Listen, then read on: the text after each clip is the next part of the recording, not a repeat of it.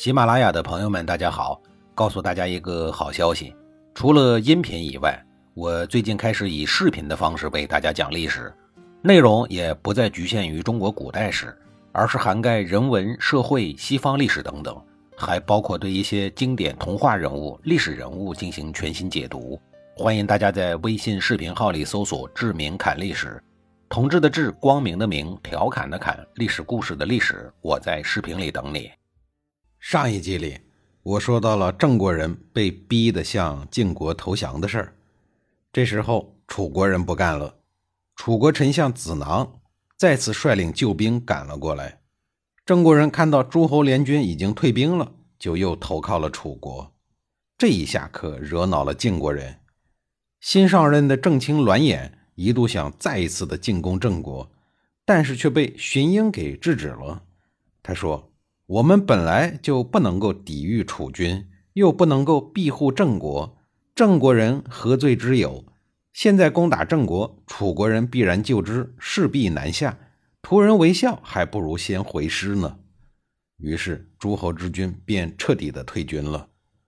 这一次虽然还没有彻底的臣服郑国，但郑国这场内乱证明，郑国人的忍耐力已经到了极限。这两年以来。因为晋国、楚国争霸，郑国遭遇池鱼之殃，让郑国人苦不堪言。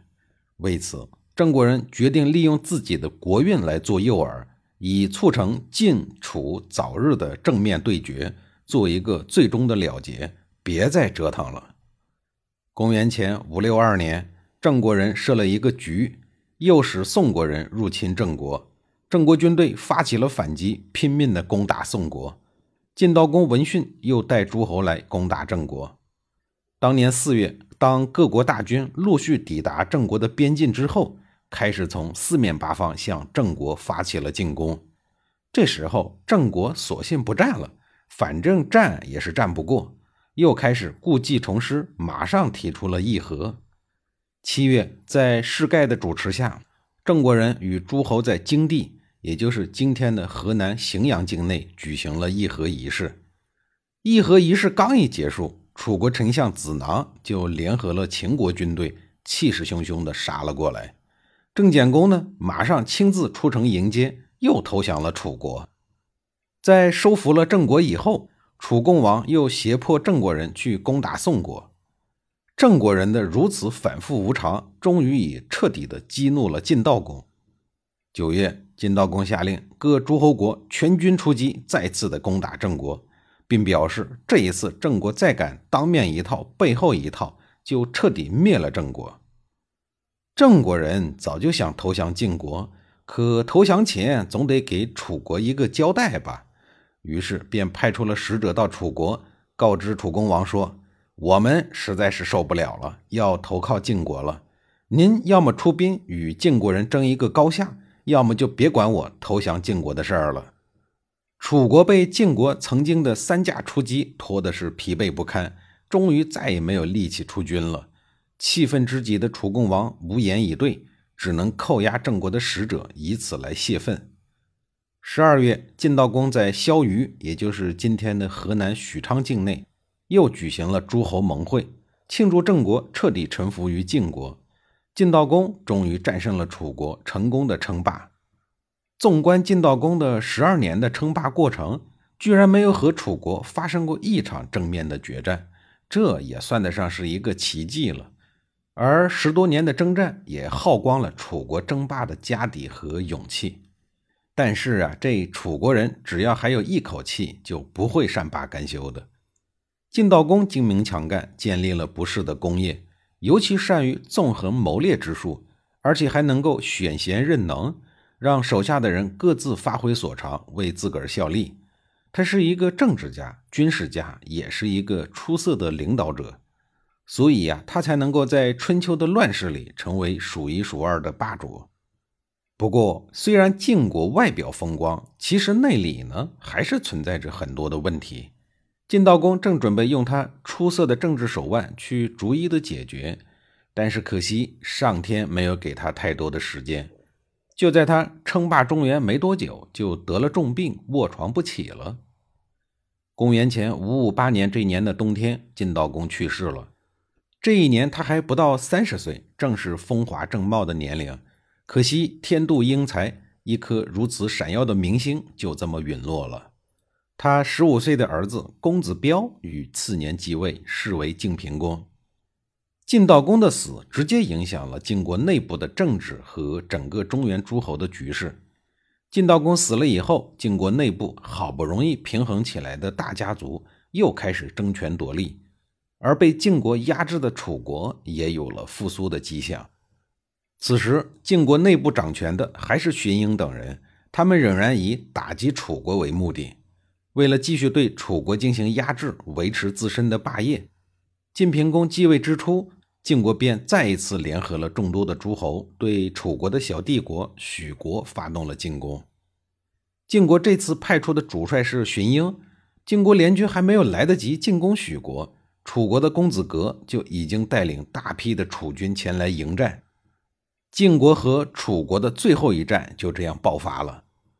此战，晋国和楚国两个强国的大军战于战板。就位于今天的河南省平顶山市战河以北，所以被称为战板之战。因为晋国整体实力上的领先，外加上人多势众，很快便打败了楚军。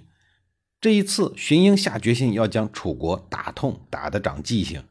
他带领着联军穷追不舍，一直追到了楚国的腹地方城。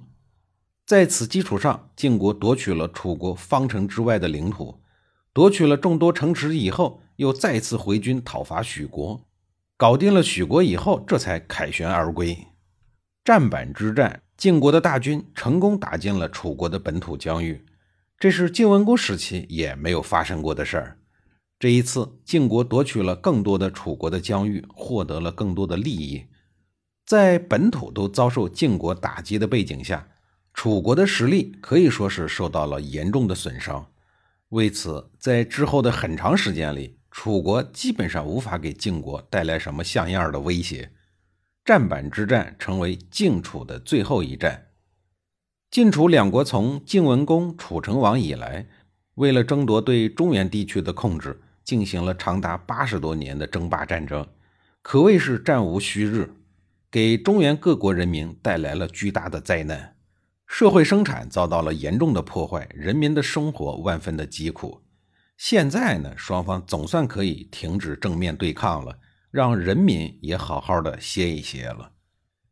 晋国在取得胜利以后，虽然不想和楚国人在正面对着干，但是却投入了更多的精力去扶持吴国，希望借助吴国的力量来削弱楚国，保存自己的实力。比如之后的吴国大军就在孙武、伍子胥的带领下攻破了楚国的都城，让楚国为之元气大伤。当然啊，因为和楚国的长期争霸，再加上又要抗衡秦国和齐国，晋国的实力也受到了不小的损耗。公元前五四六年，宋国大夫项须适时的活跃在晋楚两国之间，最终促成了前面所说的晋楚第二次米兵会盟。代表晋国参加米兵之会的赵武、杨蛇西回到国内以后，杨蛇西向晋平公汇报了和楚国谈判的过程。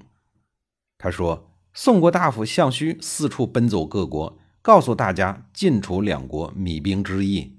经过两个多月的努力以后，诸侯列国的代表们陆续到达了宋国。楚国丞相子木一点诚意都没有，还命令楚国的士兵全副武装，严防晋国。气氛曾经十分的紧张，差点还引起了火拼。到了歃盟的时候，楚国又和晋国争先。”赵武力争不让，经过杨蛇溪的劝说以后，赵武才对子木做出了让步。